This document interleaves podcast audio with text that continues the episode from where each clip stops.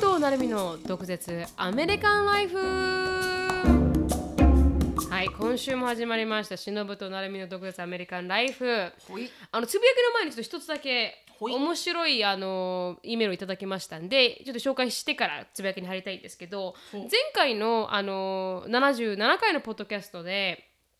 最後の方の質問が、虐待について、連絡すればよかったと言われている、方からの、だったじゃないですか、はい、それに対してジュンさんで29回のポッドキャストで、彼氏に浮気されたクソという題名で質問してくれた方、ジュンさんからのメッセージが来ていて、前回子どもの虐待について、日本とアメリカの違いをお話ししていましたが、私もいろいろ考えさせられる経験がありました。私は日本で看護師として働いていたのですが、整形外科にはよく転んだ、ぶつけた、喧嘩した等という理由で子どもたちが受診します。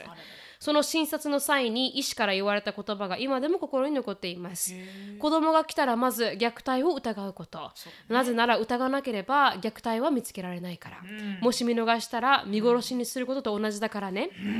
実際に全ての医療機関には少しでも虐待を疑った際、警察に通報する権利があります。確か一般の人でも虐待を疑う際は警察に相談するか、いち早く189というダイヤルで児童相談所に署名で相談できるようなネットワークが設立されていたと思います。子供、特にまだ幼い子は声を上げる機会がないため、どうしても第三者の目が必要とされています。しのぶさん、なるみさんがおっしゃっていたように、日本はまだまだ虐待に関して甘いと思います。だからこそ少しでも虐待を疑われれば、必ず迷わず相談していいと思いますし、ドクアメリスナーの皆さんが放送をきっかけに少しでも気をつけて見ることができたらいいなと思いましたというのが、メ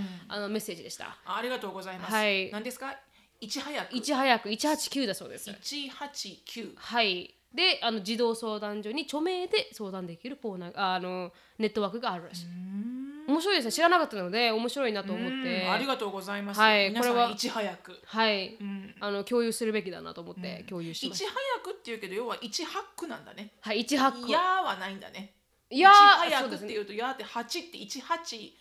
18889みたいな、89とかやっちゃそうだけど、1早くで189なの。はい、そうですそうです、みたいです。なるほど、はい、ありがとうございます。少しでもね、おかしいなと思ったら連絡するのが、良い世界への第一歩かもしれないですね。もうね、本当ね、そのいじめじゃなくて、その虐待もそうだけど、もう本当昔のね、時代って近所のおばちゃんとか怖いおばちゃんとかおじちゃんいたじゃん。必ず怒るおばちゃん、関係なく誰の子だろうがなんかそういうのが大事。そうですね、本当にすごく思う。はい、私もそう思いました。なので共有でしたと。で、つぶやきからすみません入りたいと思います。私は最近ちょっと理不尽だなと思った経験があったので。共有しようと思うんですけど、私のこのドライバーライセンスがもうそろそろ切れるっていう状況になって、それが2月の18ぐらいに切れるんですよ。で、それで最初DMV とか DPS ですよね、テキサスは多分 DPS って言うんですけど、そこに行って、で車検場みたいなところに行って、更新しないといけないと、で普通は普通にシティズンシップを持ってる方は、オンラインでもリニューアルだったら多分できるはずなんですよ、もし切れててリニューすると多分行かないといけないと思うんですけど DMB に、でも私の場合インターナショナルスチューデントなので、DMB に行かないといけないと、毎回更新するために行かないといけないっていうのが、それはしょうがないと、今確かに私はフォーリナーだし、アメリカのシティズンではないので、毎回こう更新していくたびに、見に行ってちゃんと証明するのはいいなと思ったんですけど、行っ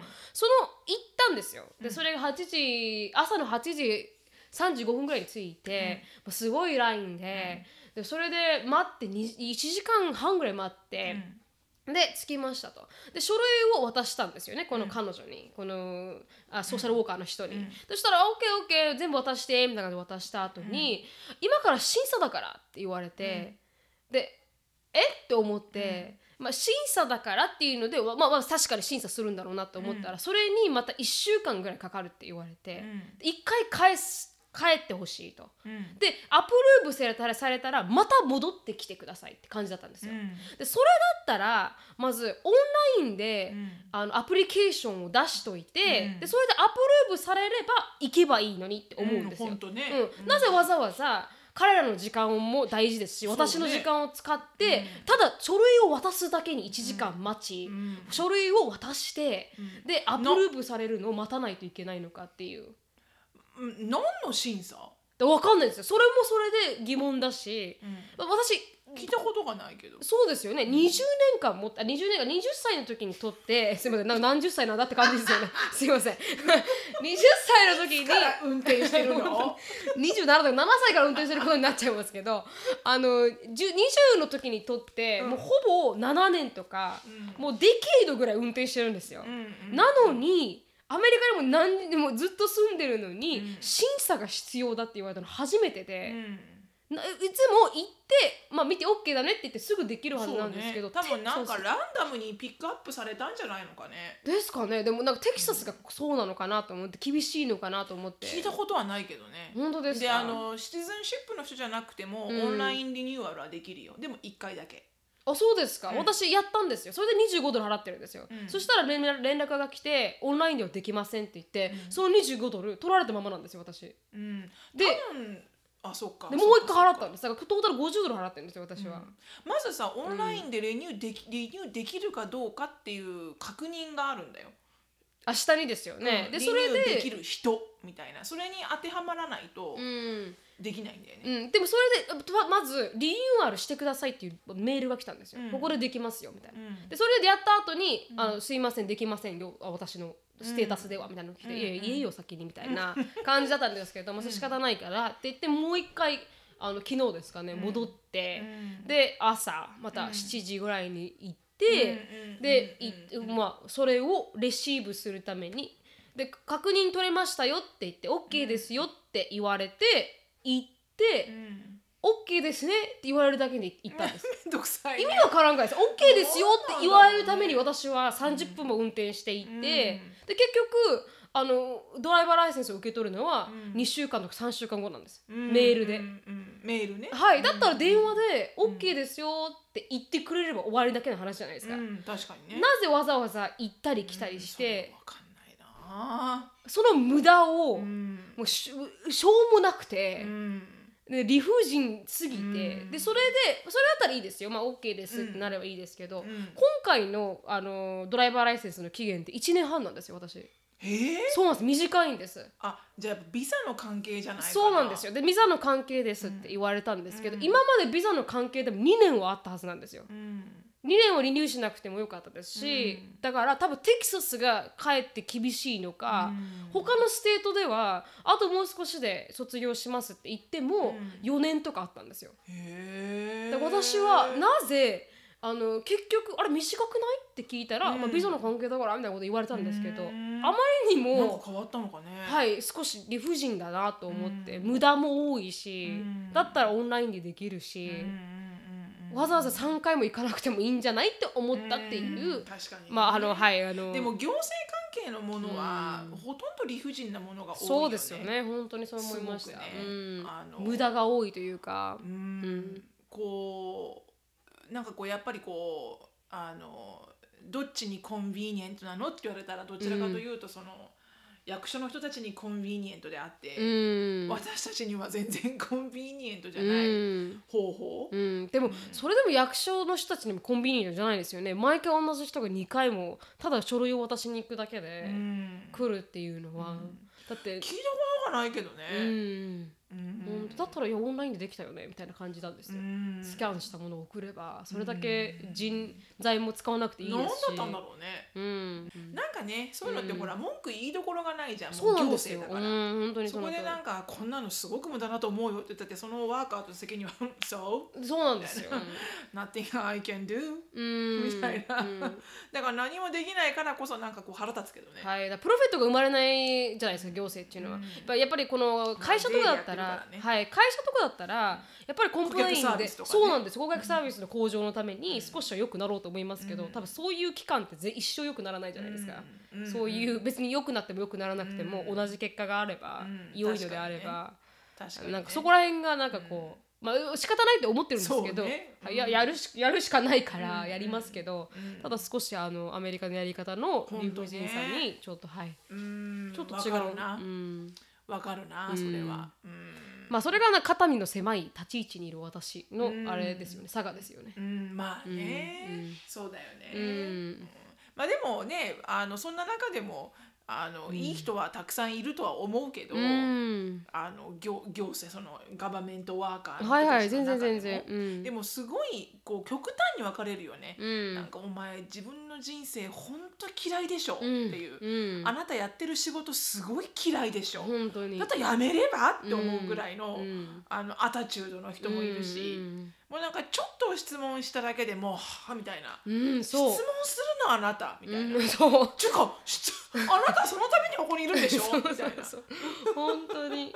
うん、そうでそこでまたもって発音とかが悪くて聞こえないもんならもうなんかはぁとか言えるし、そうなんですよねもう理不尽ですよねそこらへんもね、うん、ねまあ自分がね、うん、若い時はそれにヘナヘナってね、うんしおれたかもしれないけど、うん、今はぁって言われたらもう一回 So what I'm saying is みたいなガッツで返すみたいな、ね、ガッツで返すけどね、確かに、うん、私も最初の人がそうでしたね、うん、だから私と喋ってるはずなのに休日の予定についてこの隣のウォーカーの話いやそんなのいらないから早くやってくれよと思ったんですけど明日どうするだからなんですいやいいからと思いながらそういう人が多いですよね、ほんと意味ないよね、うん、わかるな、うん、すごくわかる、まあ、でもね、うん、理不尽だけど仕方がないね、それやらないと、はい、ドライバーライセンスもらえないから、はいはい、ないと生きていけないですから、はい、テキサスは特に、うん、もうねガバメントの人にはね、うん、笑顔にはいはいって言ってればもう終わりますから、本当にその通りです、うん、それに対してコンプレインというかただそういうことがありますよ皆さんっていう感じですね、はい、そうだね、うん、お疲れ様でございます、まあ、終わってないけどねまだねまだレシーブしてないので、はい、そうだよね、はいありがとうございました。はい、ありがとうございます。はい、私はですね、まあ、来週が何ですか、バレンタインだね。14日、はい、なのでというわけでもないんだけど、はい、一昨日アシュリーがゲスはって来て、あ、一昨日だったんですね。一昨日だったかな、うん、2日前、うん、一昨日に、うん、すごいニュースがあるのって言うから、うん、何って言って。そしたら、My crush likes me too ってきて自分がなんか好きな人が自分のことを好きだってこう両思いになったみたいなで、ああそうなんだみたいなで私その時あまりにも仕事に忙しくて、はいはい、全然こう感動的にこうリアクションできなかったんだけど、はいはい、その時は、うん、なんかあそういう方に脱ぐうんみたいなそうはいはいはいはいそうだから改めて聞いたわけ、うん、はいはい誰なのみたいな、うん、そしたらなんかバンドで一緒にやってる男の子で、うん、って言ってでまあ、長くは知ってるんだけど、うん、みたいな、うん、でもみんなね私がこの子のことをこの人が私が好きな人って言うとみんな、うん、あの子って言うとか言ってでなんかそんなにかっこよくもないかもとか言うから、うん、いいのも顔じゃない、うん、もう男はね顔じゃないよ確かに本当に写真見してごらんって言って、うん、写真見たらもう可愛くて可愛い、うん、でしたらショーンがそこでhe's short先生ちっちゃいんだよ彼みたいなだまだね男の子ほら思春期入ってないからそうです、これからだからって言って、うん、でもなんかアシュリーはその前回付き合った人、うんまあ、今じゃあこのジュエル君が3人目とジュエルでしたっけジョーじゃなかったジョーだっけ、はい、ジョーじゃないジョーじゃないと思う JOE じゃなかったでしたっけ見たときそのとこにいたと思う本当、はい、ジュエルって言ってたのかなジョーとかなんかそんな感じジョーみたいなああそうなんだ前の人がジョーだったからまたジョーだったまあジョー君にしとこうはいはい、うん、で最初がプレストン、うん、その次がジョー、うん、でまた今回がまあジョー2にしとこうすごいですね上手でそう、うん、なんだけど3人ともね、はいはい、背低いのそうですよね、うんうん、なんか背が低い人が好きなのかなアシュリーはと思って、うん、アシュリーが高いからじゃないんですかねアシュリーが伸びちゃったのかもしれないけど、うん、まあでも両思いになって、うん、でまあまたねバレンタインには大きなクマちゃん人形でももらってくるんだろうかと、はいはいはい、こっちもなんかあげるんだと思うんだけど、うんそんななんかこう別にね親が買わなきゃいけない、ね、別に何もやらなくてもよくねと思うけどまあそれはね青春の1ページの貢献としてやるけれどもそう、ねうん、そうらしいなのでアシュリーは、ボーイフレンドができましたと、うんうん、でもなんか全然顔で選ばないんですよね、彼女ね。そう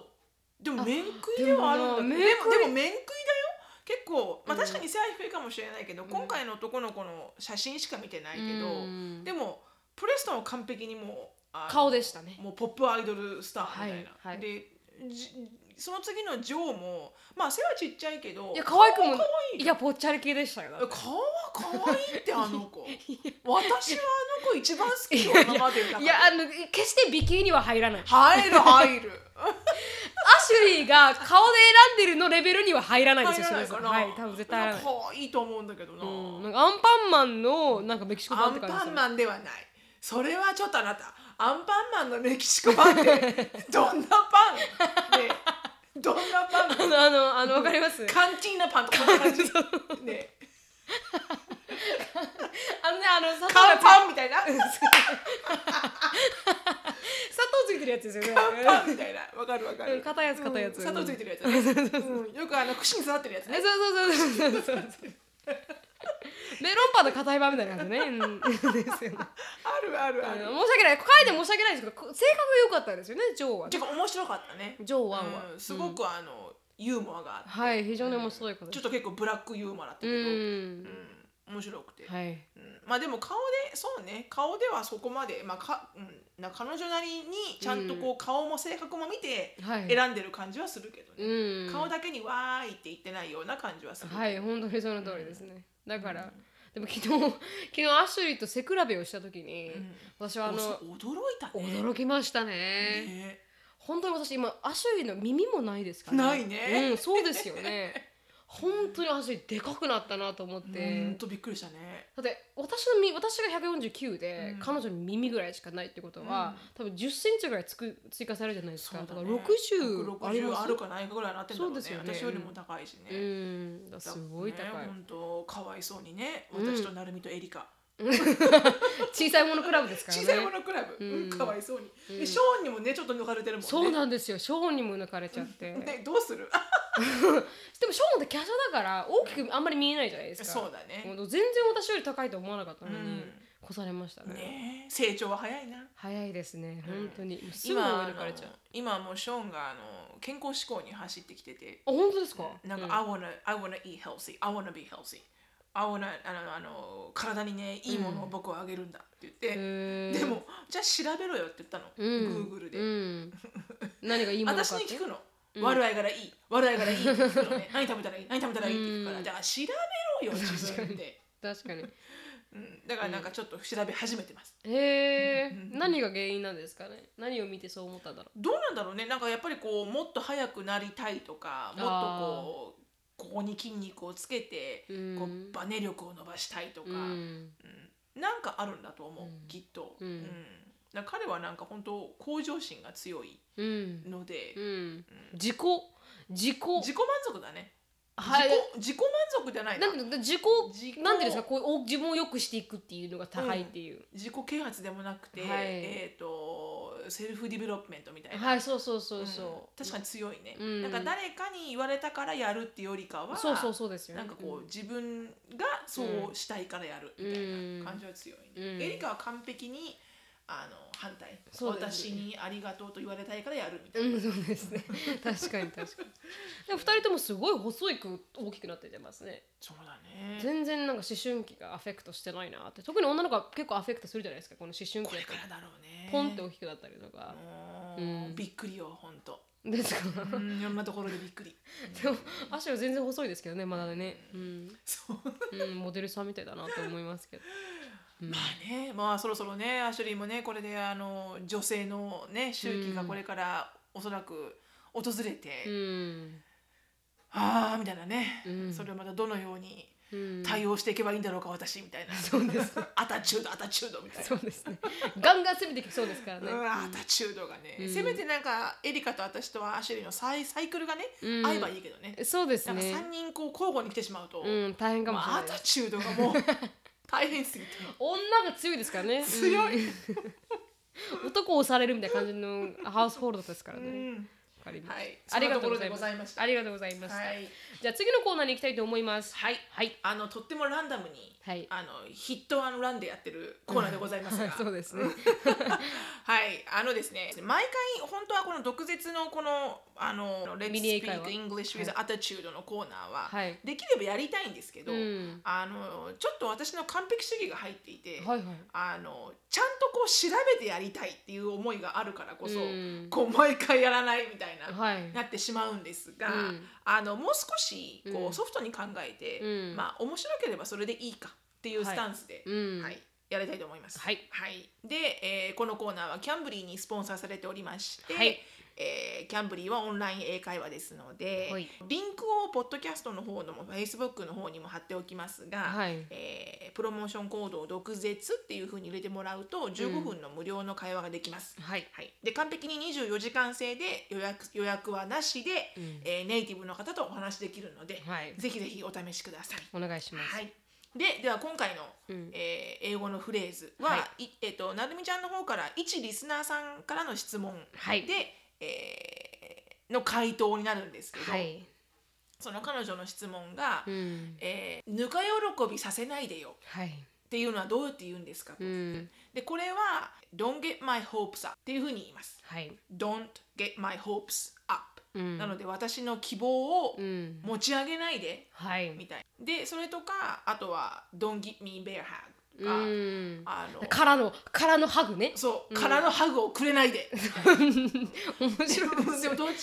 Don't give my hope up っていうのはよく聞くし、はい、よく聞く、はい、恋愛じゃなくても使ったりしますもんね、うんうん、使うね。でもしくはこう私がぬか喜びしちゃったみたいな時でも、うん、I get my hopes up っていう風にも自分がぬか喜びしちゃったっていう形でも言えるし、うん、はい、例えば彼氏が、うん、いろいろこうデートを誘おうとしてくれてて、バレンタインデーみたいな感じで、バレンタインデーでみたいな、うん、でなんかいろんなことを僕はプランニングしてるからねみたいな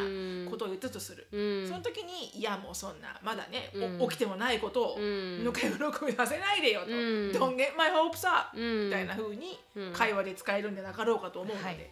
はい、お伝えください。ぜひ頑張ってみてください。彼女の場合は結構なんかシリアスな、うん、なんかもう期待させないでよお願いみたいな感じだった感じですけど、うん、あ、なるほどね、いろんな意味でも使えますからね。そうだね、うん、あとは言い方だよね。はい、完全にアティチュードですね、うん、アティチュードでございました、はいはい、そこに自分のアティチュードを入れてくださいありがとうございます。ありがとうございました、はい、じゃあ、はい、トピックに移りたいと思います、はい、今回のトピックは誠さんOG リスナーの誠さんから来た、はい、リクエストでひろみごうさんから、あ、すいません、ひろみごうさん、ま、もうひろみごうさんって書いてないから思いっきり今名前を言いましたね。すいません、でもひろみごうさんっていう名前ペンネームついてないですもう諦めたのかもしれないもう誠さんでいいのかもしれない、はい、はい、まあアメリカのカウンセリング事情について話してほしいと、うん、Netflix シリーズもののアメリカドラマをいくつか見ていて、うん、ふと気づいたんですが、アメリカのドラマには必ずと言っていいほど心理カウンセラーが登場しているような気がしますと、うん、しかし日本のドラマではドラマのストーリー設定にカウンセリングが含まれているものでない限り、うん、シーズンを通して心理カウンセラーが登場するのは稀だと思うのです。うん、そもそも日本でカウンセリングというと病気や怪我、同じく治療というイメージがあり、うん、結構デリケートなトピックだと思うのですが、うん、ドラマを見る限りアメリカ人にとってカウンセリングはもっと日常的なことのように見えますと、うん、さらに日本のカウンセラーはそんなに高級というのイメージが湧かないのですが、うん、ドラマに出てくるカウンセラーは大きな家に住んでいたりしてとてもリッチに見えます、うん、それともこれはドラマの中の世界だけで、カウンセリングを受ける人や高級というのカウンセラーはアメリカにも限られていて、実はそんなに身近ではないのでしょうかと、うん、日本在住の日本人には分かりにくいアメリカのカウンセリング事情について、アメリカに住んでいるお二人の実感をまたいつか聞かせてくださいと。でちなみに日本は連日コロナウイルスの話題で持ちきりで、ほんとね、はい、私今日4人からテキスト来たよ。え、なんですか？日本がすごいらしいねって。本当ですか？シノブの家族大丈夫ってアメリカ人のお友達が4人テキストしてきました。へー、嬉しいですね。でも、うん、私の住む京都は5年ほど前にタイムスリップしたかのように観光客が激減していますと、うん、今はとにかくしてないんだろうね。はい、多分無理、防止に取り組んでみたいなんですけど、うん、そんな感じでしたと。だからこれアメリカの、セラピー事情についてちょっと喋っていこうかなと思います、うん、でじゃあその前に、うん、スタティスティックスから統計からちょっと言わせていただきたいんですけど、うん、アメリカ feelgoodaboutconsulting.com、うん、なんだそりゃいやフィールドグッドアバウトコンサルティング .com 違うなバーナグループだっていうのが出しているAmericans Feel Good About Consulting っていうタイトルの今作ったねここに書いただドットコムって何それって思ったよ今まあ一応アメリカ人いい気持ちになろうぜドットコムみたいなそんなサイトあるのタイトルでしたすいませんはい、バーナっていうウェブサイトが出している結果によると、うん、4人に10人のアメリカ人は4人に10人あれ4人にあ違う10人に4人すいませんあと6人宇宙人4人に10人ってことあと6人宇宙人かな見えない人みたいなねすいません4 in 10 Americans adults っていうのが英語なんですいません10人に4人日本は逆なんですよね、うん、すいません10人中4人の炸裂してるすいません10人中4人のアメリカ人 42% のアメリカ人は、うん、でその一生の中で1回はコンサルタントを見に行ったセラピーを受けたことがあるとでそれで 13% の人は、うん、今でもカウンセラーだったりセラピストを見続けているとに通っていますと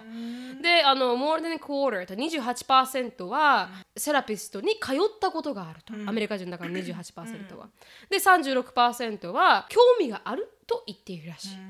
4人に1人って結構多いですよねそうねあ10人に4人、うんうん、10人に4人、4人、うんが行ってる、はい、だから半分以上の人が行ってるはいそうですよね、うん、でそれって結構多いですよねうん、うん、シノさんもマリッジカウンセラーには通ったことあるんですもんねうんそうだねそれはまあ、うん、マリッジが崩壊状態にあったので、うんうん、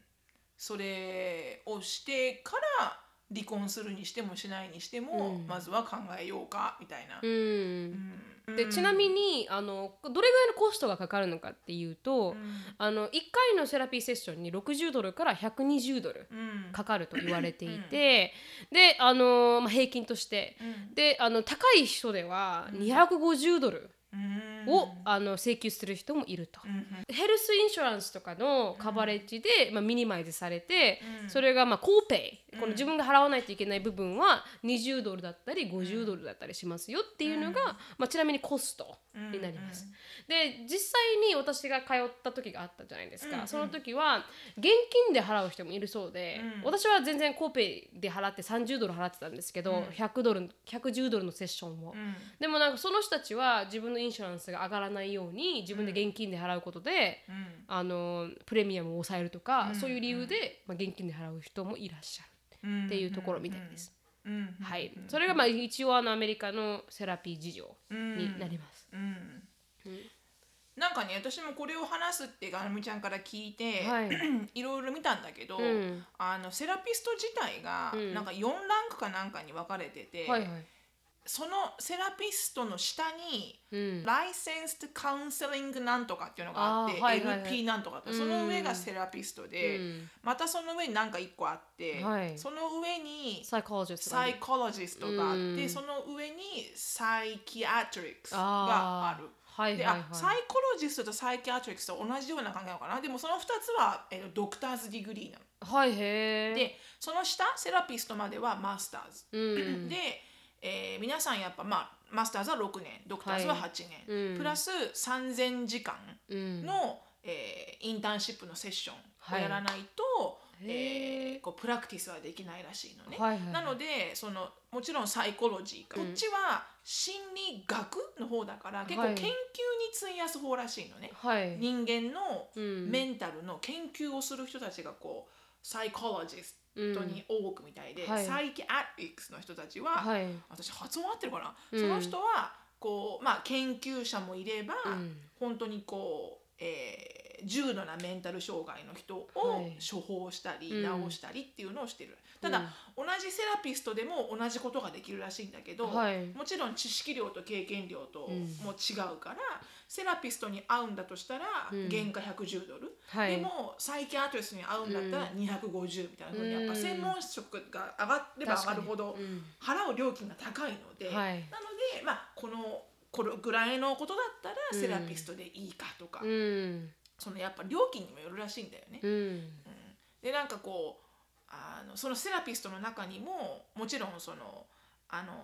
ビヘイビアデベロッピングとか、はいはいはい、あとそのファミリーセラピストとか、うん、マリッジセラピストとか、ね、スピーチセラピストとか、うん、もういろんな種類がありますね、いろんな種類があるみたいで、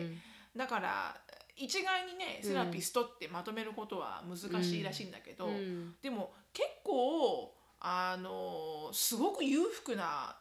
暮らしをしてるってわけではないみたいだよ。あ、そうですか。現状なんかすごくリッチな感じするじゃない、うん、そうみたいな、うん、Tell me yourself みたいなさ、うん、家に行ったりとかしてね、うん、そう、うん、What that makes you feel みたいなね、うん、なんかそんなのやっててなんかね、うん、2万円ちちんみたいな、うん、でそんなのね1日15人ぐらいあったらもうそれで何十万じゃんね。確かに確かに。だから、うん、リッチな私もイメージがあったけど、うん、実際なんかこうセラピストに関しての YouTube 作ってる人が3人ぐらいいて、はい、その人たちのバーって見てたら、うん、なんかやっぱみんな口揃えて言うのが、うん、いや全然そんな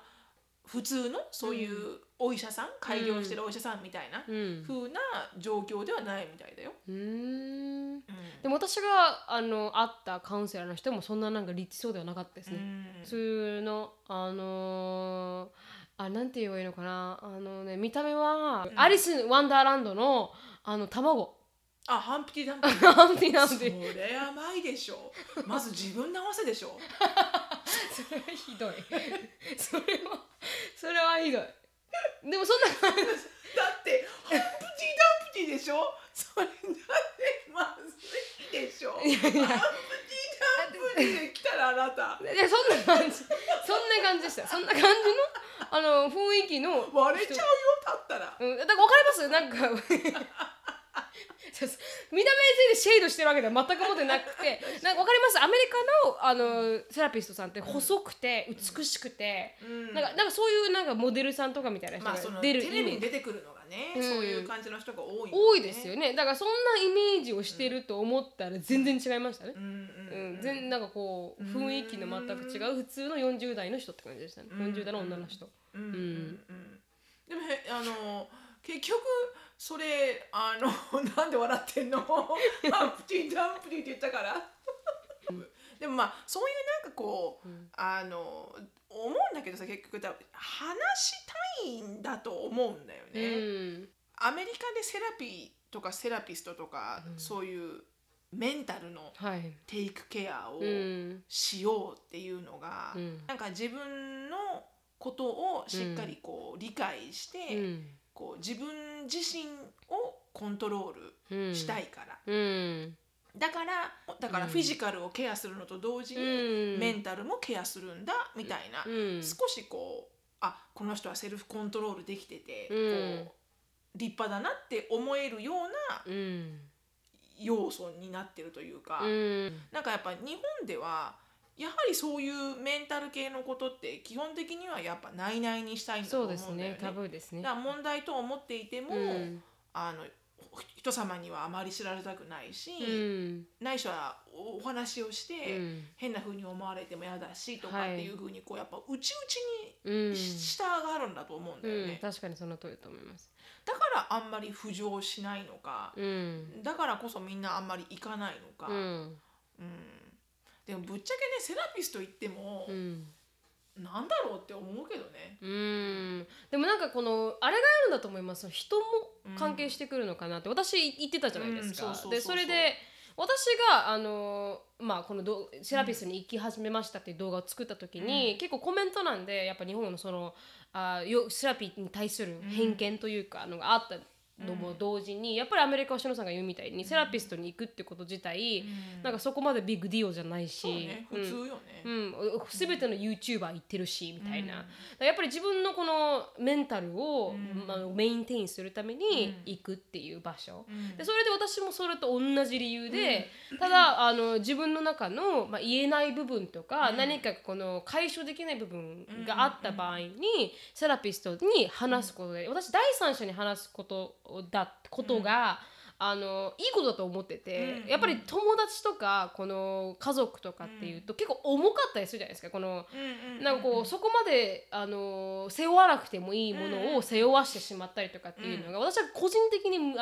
できないタイプなので、うん、第三者に行ってしまえば、うん、別にどうでもいいから、その人自体は、うん、でプロフェッショナルが見てくれた方が、うんいいんだろうなと思っていった。だからそこまでこの精神的に問題があります私みたいな、うん、明日死にたいですよっていうわけではなく、うん、ただ普通だけれどもいたらいいなパートナーとしてって思っていったんですけど、うん、でもシノさんが言うみたいに本当に最初行った時に、うん、一番最初に行ったのはこの学校のカウンセラーで、うんで定期的に行けるカウンセラーじゃなかったんですよ。やっぱ一回行って話聞いてもらって終わりみたいな、うん、でも私は定期的に行きたかったんで、うん、このお金を払って行くところに行ったんですけど、うん、もう会っ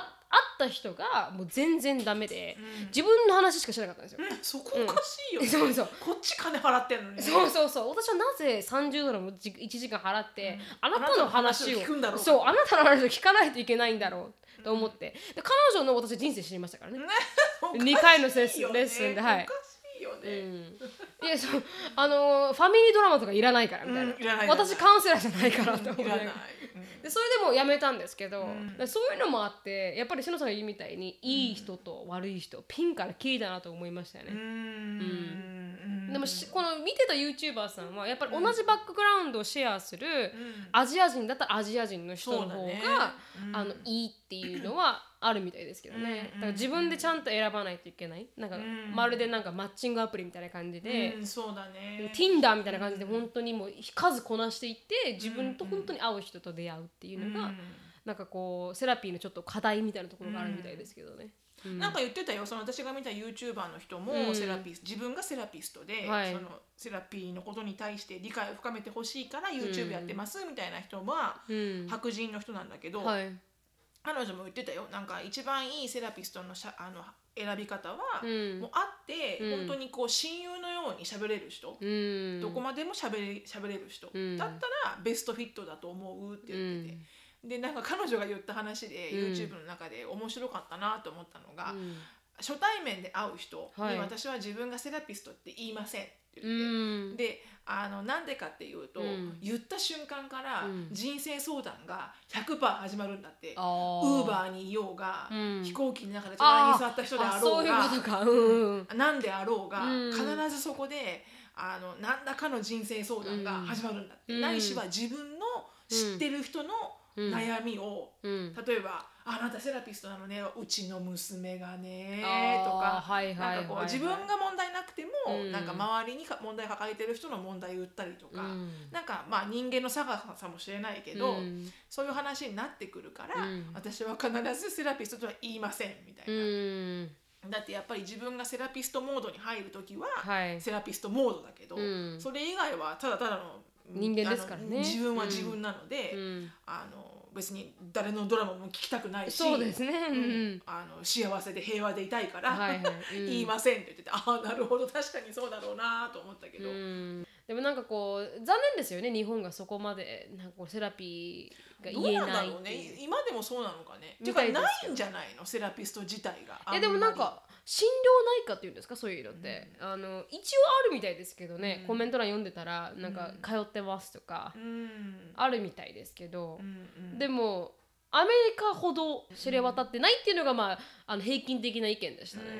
うん、通ってますとかは言いづらいというか、うんうんなんか腫れ物にを扱われるみたいな感じで、ねうん、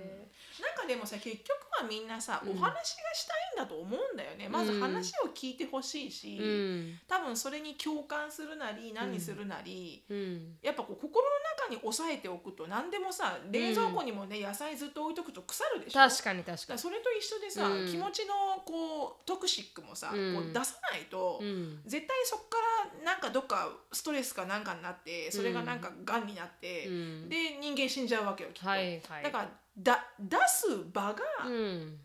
多分その必要なんだと思うんだよね、うん、それをこうお友達に出すの家族に出すのか、うん、そういうセラピストに出すのか、うん、でもそれは本当にこうデイトゥデイのなんつうの豊かに人生を暮らすためのセラピストはいいかもしれないけど、うん、本当にそれこそこうオーティズムとか、うん、オキュペーショナルセラピーとか交通事故でこうトラウマになった人が一般的な自分で自立生活し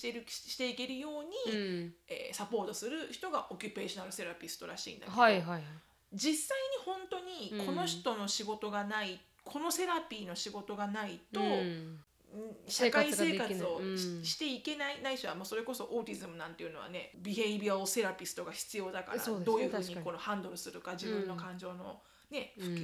激しさとかを、はい、だからそういうエリアはさ本当にメディカルというかクリニカルというかそうですね、うん、本当に必要なエリアじゃん、うん、そうじゃなくて多分うちらが喋ってるのどっちかっていうともうちょっとこうメンタルのところ、ね、なんかデイトゥデイの、うん、こうね普通のこの人生の嫌なところとか、はいうん、自分の嫌なところをどうやって解消していこうかみたいな、はい、だか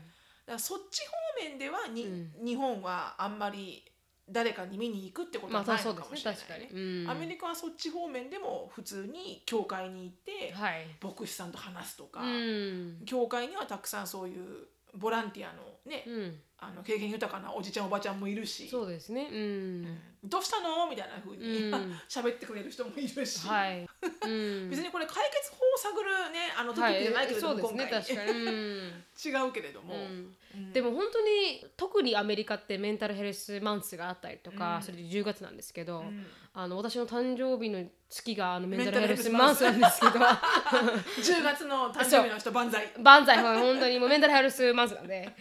本当にでそれとかアウェアネスを広げていこうみたいな、うん、だからまあ YouTuber さんがこう自分でちゃんと言葉にして言ってますとかっていうことを言うことで、うん、少しずつこう大丈夫なんだと、うん、行くことが間違ってることではないんだとかっていうこの概念が崩れてきましたけど、うん、もう少しこうアウェアネスを広げていくべきではありますよね、うん、なんか今回グラミーの歌のパフォーマンスをしたデミ・ロバートっていう歌手さんがいるんですけど、うん、その人がオーバードースで一回死にかけてるんですよ。で昔からこのなんかアディクションがあって、うん、このコケインとかいろんなそんな感じのやつに、うん、で一回立ち直ったんですけど、うん、でもう一回ハマって、うん、でオーバードースで一回死にかけて、うん、また戻ってきてのグラミーだったんですよ今回、うん、でそれでその時の彼女が歌ってた歌が、うん、そのオーバードースする前の作った曲でもう見ていただいたら分かると思うんですけど、うん、本当にイモーショナルで、もうなんか誰も私を助けてくれない、誰も私を聞いてくれないっていう感じの曲なんですよ。Nobody listens me みたいな感じの曲なんですよ。だ本当になんかこうそこまで悪くなるまで誰もそばにいてあげられなかったんだなって思うと、なんかこう周りがちゃんと理解してあげるっていうのはすごく大事だなと思いましたね。だって結局それを書いた後に。もうオーバードーズ死にそうになってるんで、そうだよね。だからそういうのを少しなんかこう周りもリスポンシビリティとして、それが OK なんだよっていう、逃げ道としてあっていいんだよって思うのは大事かなと思いますよね。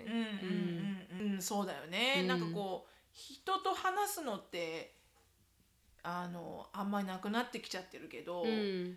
みんなやっぱね暇な時間は電話見ちゃうじゃない、はい、下でね、うん、一人でご飯食べてる時なんてほとんど電話見ちゃうだろうし、そうですよね、うん、あんまり誰かとこうスモールトークをすることってないと思うんだけど、でも私はやっぱスモールトークってすごく好きで、なんかこうちょっとした全く知らない人と笑顔で少し交わす会話とか、そんなんで結構一日のムードが変わってきたりするじゃない、はいうん、完全に、ねうん、だからなんかもっとこう声をかける機会とかがあったらかけてみたらいいのになとか思う時はあるけどね、うん、なんかそういうデバイスが広がってしまったせいで、ね、結局こう、なんか全然ねうん、なんかこうヒューマンコネクションがなくなっていくというか、話さなくなっちゃったよね、うん、全然ね、そういうのはちょっと寂しくはありますよね、多分それがまたこの原因だと思いますけどね、うんうん、なんか今日も私普通にランチ食べてて、たまたま今日ビジネスミーティングがあって、はい、ダウンタウンに行かなきゃいけなくて、はいはい、でダウンタウン私いつも運転するの怖いので、はい、1時間早く前に行くんだけど、うん、だからフードコートに入って、うん、ご飯食べてたの一、はい、人で、うん、そしたら隣に座った黒人のお姉さんっていうか、まあ、おばさん、はい、同じぐらいの人なんだけど、うん、私電話見てたのねちょうどそのセラピストの、はいはいはい、セラピストの YouTube を見ながら、うんはい、イヤフォンをして、うん、一人でご飯食べてたの、はい、そしたら隣におばちゃんがボンって座って、うん、おばちゃんっていうか同じぐらいの年齢の人よね、はい、座って、うん、でトントンって肩に叩かれたの、はい、私の、うん、でなんか聞きたいのかなと思って、うん、イヤフォンを取って、はい、イエスって言ったら、はい、その人が、うん、もう It's so lovely weather today isn't it っていうからそれを言うために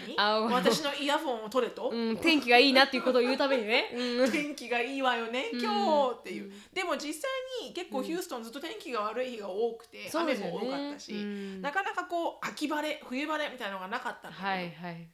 それですごく天気がいいからねっていうことを言いたかったらしい、はい、でそうですよね天気がいいですよねから始まって、はいはい、結局なんか20分ぐらい喋っちゃってその人と、なんかたわいもない話だけど、はいうん、なんか面白かったなと思って、うん、なんかそういうのをで結構こうハッピーになったりするから、うんね、日本にいてもたまたま隣に座ってちょっと喋ってみるとかうんなんかそういうのもいいかなと思うけどねうん、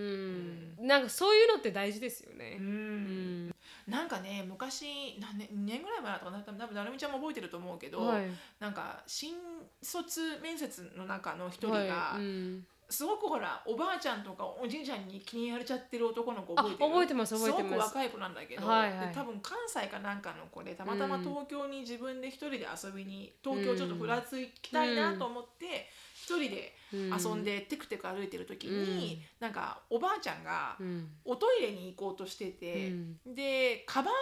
を持っててあげたかなんかなんだよね、はいはい、見ててあげますよみたいな、うん、でそれなんか自分から言ったのかな見ててあげますよ、はい、みたいなでいいのありがとねって言っておばあちゃんがおトイレに入って出てきました、うん、そしたらおばあちゃんが、うん、あそこに美味しいアイスクリームがあるんだけど、うん、一緒に食べよって言われて、うん、で嫌とも言えずその子はもう本当に21とかの若い学生さんだよね。で、うん、いいんですかって言って、うん、おばあちゃんと2人でアイスクリームを公園で食べたと、うん、でそんなことがあったら次の日に、うんはい、なんかおじいちゃんに話しかけられて、はい、でそれに対して答えたら、うん、すごく気に入られてて、うん、なんかどこどこに美味しいイカせんべいがあるから食べようって言って、うん、またおごってもらって、はいはい、おじいちゃんとイカせんべい食べたみたいなエピソードを聞いて、うん、なんか多分その子はその学生さんがもしかしたらもともとなんか自分のおじいちゃんおばあちゃんが好きで、うん、おばあちゃん子だったからっていうのもあって、うん、おじいちゃんおばあちゃんを見ると思わず多分こう気にしてるんだと思うんだよね、うん、何か助けが必要かなって多分彼は見てるからだと思うんだけど、うん、そのおじいちゃんおばあちゃんが2回連チャンでアイス食べようとか、うん、イカせんべい食べようとか言うっていうことは、うん、多分ね皆さん喋りたいんだと思うんだよね、うん、すっごく、うん、だからなんかこう全くもって知らない人とね喋って時間を過ごすのも、うん、なんかいろんなね、発見があると思うからそうですね、うん、なんかほっこりする時もあるし、うん、なんかそれ言われて思い出したんですけど、うん、私がちょうどケンブリーを使って、うん、大学のインタビューをしないといけなくて自分のアイデアをこうテストしないといけなくてそれが本当にうまくいくのかいかないのかみたいな感じの、うん、でわざわざ15人の人と喋らないといけないんですよ、うん、で新しい人と喋るのって結構勇気いるじゃないですか、うん、それでこう出会ってきた人の中でやっぱり人生観が広がるというか、うん、なんかこうこういうことを考えてて、うん、こういう人生があってっていうのを知るっていうのはすごく面白いなと思って、うん、出会った人の中には一人はもう本当にインベスター、うん、で本当に投資家がいて、うん、多分、ね、3個ぐらいビジネス持っててみたいな人もいれば最近大学卒業しましたっていう人もいて、うん、なんかそういう風ないろんな人と喋ると面白いなって思いますよね、うん、ただこうインスタグラムをスクローリングしてるとかじゃなくて、うん、ちゃんと実際のなんかリアルな人と会話するっていう、確かにね、うん、だから自分と合わないなって思えば思う人ほど、うん、じゃあこの人と仲良くなるにはどうしたらいいかなって考えるようにしたら、すごい可能性は広がると思う、で私が最近それを悟ってそう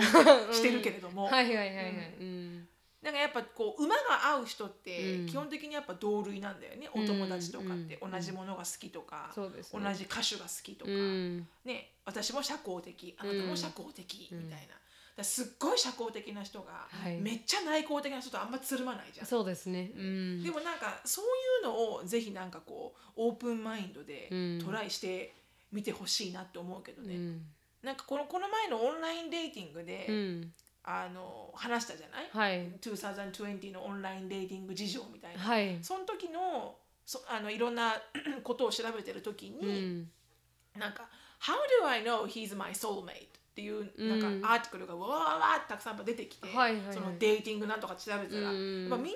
人が、どうやってこの人が私の結婚相手だって分かるの、みたいな、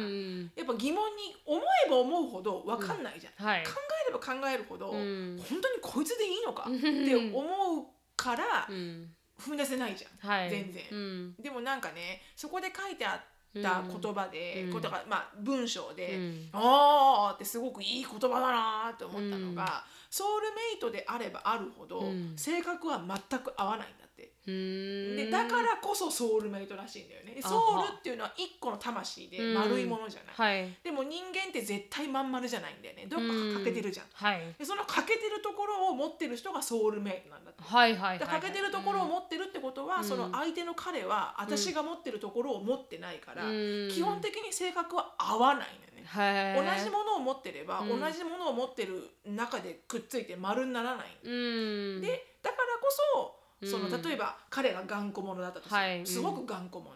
頑固者だけど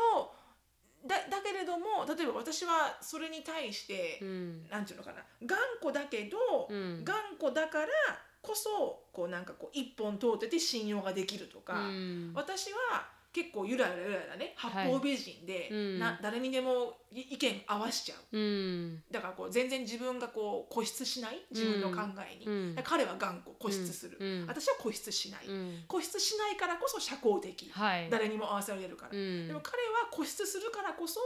頑固でこれっていう人しか付き合わない、でもすごくこうプロテクティブで、守るところは守ってくれる、反対に言うと私は社交性があるから、彼の社交性のないところをカバーできるとか、結局はなんか性格が不一致であるからこそ、ソウルメイトなんだっていうのは、なんかこう腑に落ちて、なるほど、なるほどだからなんかこの人とは性格合わないんだよねとか、だからもちろんさ、ね、トイレの便器を上げないとか下げないとか、そういうレベルじゃないよ、そういうレベルじゃなくてよ、でもなんかこういうところの意見が彼にはこう彼の意見が理解できないのよねとかだったら、でもなんかだからこそ出会ってるのかもよみたいな、確かになんかそういう考えでは若い時は考えてなかったから、なんかいかにこう馬が合うかみたいな、いかにこの人とこう仲良く楽しく喋れるかみたいなことが結構重要に思ってたから、なんなら私とアンディなんて会話ないしね私喋ってずっとあ、本当ですか、レストランでねずっと喋ってるし、でいつも言うんだけど、なんか喋れば、っていつも思うの、あなたは何かないの、私に喋りたいことが、なんか私ばっか喋ってるいつも、あ、そうだったとかね、だからなんかいろいろあるけど、でもなんかきっとね、喋る人と喋る人がくっついたら、はい、そりゃあもうどっちが喋ろうかみたいな、確かに、競争になるんだろうし、だからなんかそもそもが性格が不一致な人がソウルメイトだっていうのは面白いなと思ったからね、全然そう考えればジェイコブとは完全に違いますし、私が前付き合ってた人とはめっちゃ同じでしたね、私本当に、いい意味でどっちも野心家だったので合わなかったですね。ああ、確かにね、はい、同じ人同士だとね、はい、なんかそのやってるこの彼の働きっぷりに惚れたんで、あ、そうしたいもんね、はい、自分もね、なりたいからそうするしね、はい、きっと、でうまくいかなかったので、それは正しいと思います、本当に、確かにね、確かにね、ジェイコブなんてとりあえず泊まれよって言うからねとりあえず20分喋んないみたいなそうそうそうまさに走りたいんですこっちはみたいな、早く走ろみたいな風感じよとか言うタイプですからね。そうそうそうそう、風なんて感じてないですよ。風なんかいいのガソリン代ガソリン代本当に全然違いますからね。全くもってセラピーではないですけど、全くね、うん、話はずれたけどね、はい、いつもずれます、うんはい、ヒューマンコネクションは本当に大事だなと思いますよね、今後のメンタルヘルスに、ね、うん、やっぱ自分の机でずっと何時間もいたら死にそうになりますもんね。そう本当ね、うんうん、だからなんかこう苦しんでる人とかがいたら、うんまあ、いたらっていう皆さんそれぞれ本当苦しみはあると思うけど、そうですね、いろんな意味でね、うんうん、でもなんか本当ねいろんな人に会ってったら、うんね、絶対こういいと思うよね、刺激がもらえるし、うん、なんか自分がこう悩んでることもね、うん、ちっぽけだなとか思うだろうし、うんうん、母が書いてくれた詩の中に、うん、悲しいことが多い人は、うん、自分のことしか知らないから書いてありました。もうね本当に痛いもう本当にその通りだなと思う。本当にその通りです、ね、うん、それもそのお母さんのその一言ね、はいはい、うちの母親のね、はいはい、泣けるのは暇なのよもう最高ね、泣く暇あったら金稼いでこいそうそうそう、うん、本当に本当にそう、はい、もうそこよボトムラインは、はいはい、うん、悩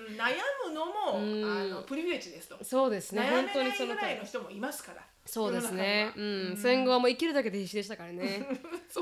うですね、本当にその通りですわということでしたと、はい、もう1時間経ちましたんで、はい、クイックリーに質問に答えていきたいと思います。はい、はい、ズバッと切るぜシノブとナルミの独立質問コーナー、はいはい、ペンネームネモヤンさんです、はい、ナルミさんシノブさんはじめまして、福岡在住のおてんば芸ネモヤンと言いますもういろんな種類の芸が増えてきたすごいな今何個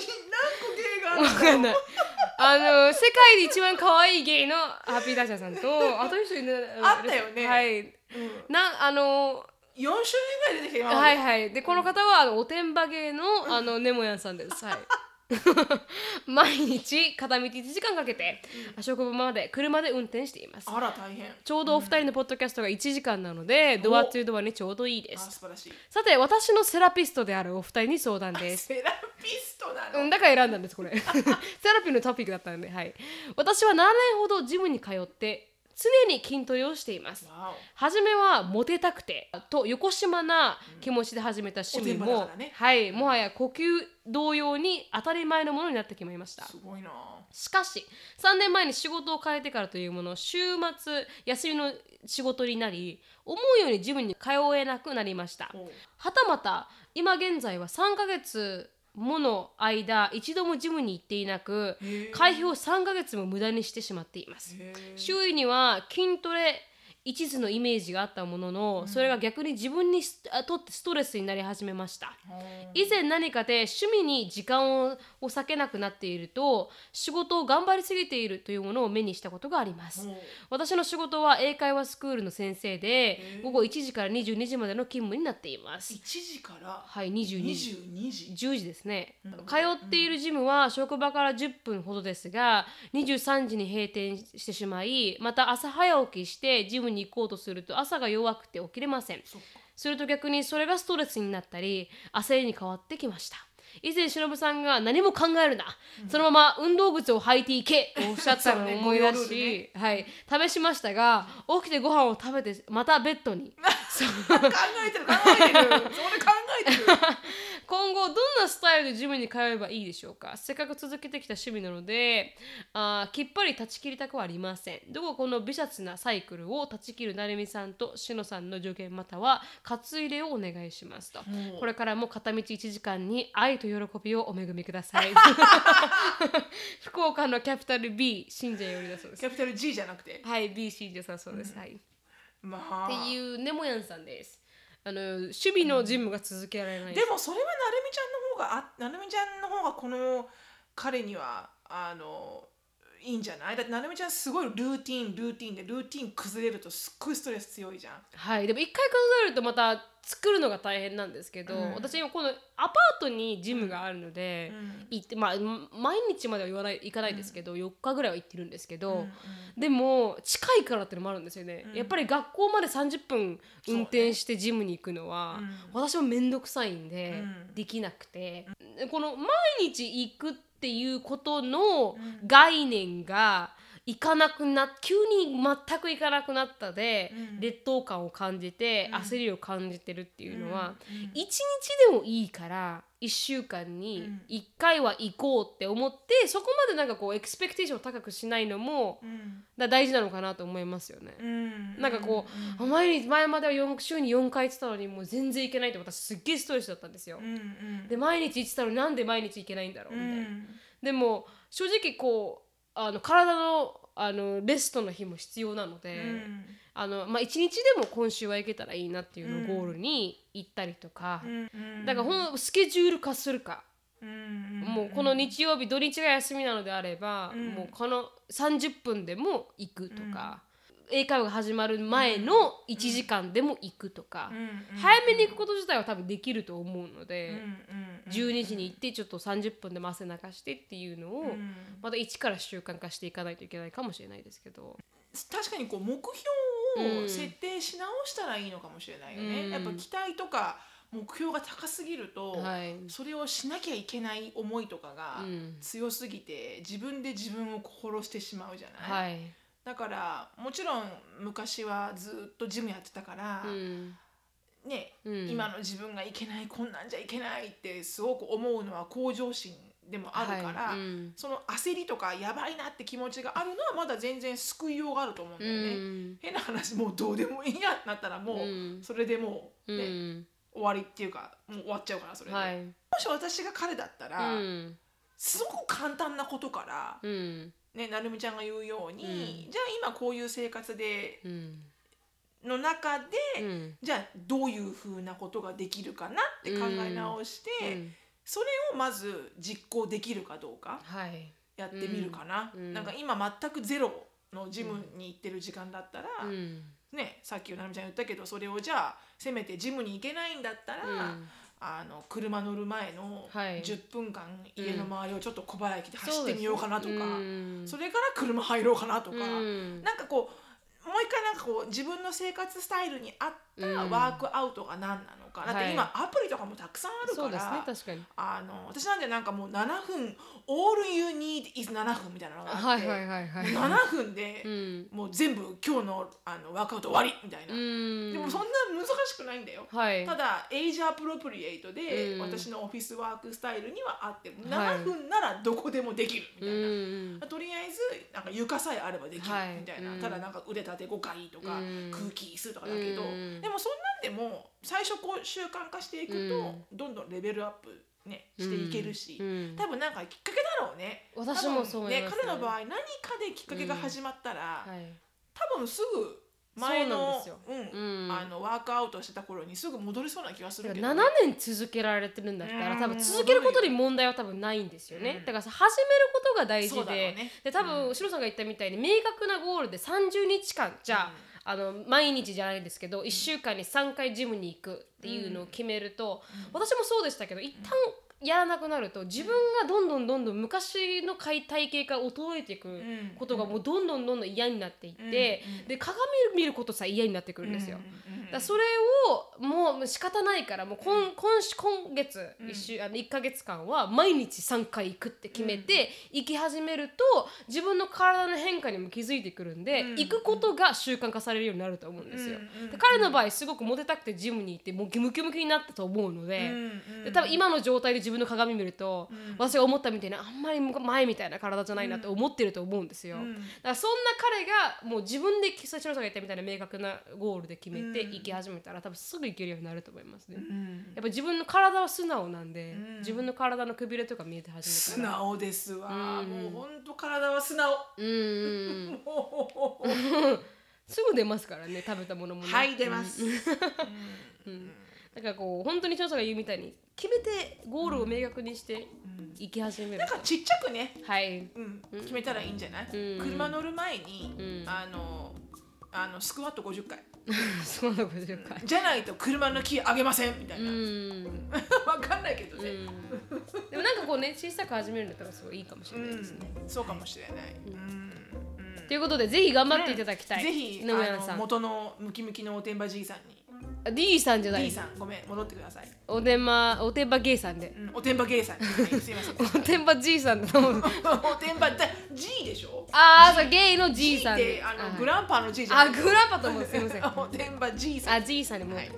ろしくお願いしますはい、はい、これで終わりたいと思います。はい、シロさんのライフについて知りたい方はシノフィリップスで調べてみてください。はい、インスタグラムでお願いします。はい、でFacebook の方も盛り上がってますのでぜひぜひチェックアウトしてみてください。はい、であと質問感想等がありましたらなれみしき@gmail.com なれみしき@gmail.com にぜひぜひよろしくお願いします。はい、終わります。そうね、ハッピーバレンタインデー、ハッピーバレンタインデーで来週は多分バレンタインデーについて話しますね。じゃあね、あ、そうする？はい、そうしましょう。了解。うん、はい、私たちのバレンタインについて。で、アシュイの結果とかね。あ、エリカのなんかこう彼氏とかね。あったのかなとかね。うん、ショーンのなんかショーンことを求めてる女子たちの話とか、ぜひ話していただきたい。そうね。はい、まあもし何かあれば、はい、リクエストも受け付けますので。はい、よろしくお願いします。はい。終わります。はい。Thank you so much for listening. I hope you're having a wonderful day. Please follow us on the podcast. But we'll see you in our next podcast. Bye. Bye bye.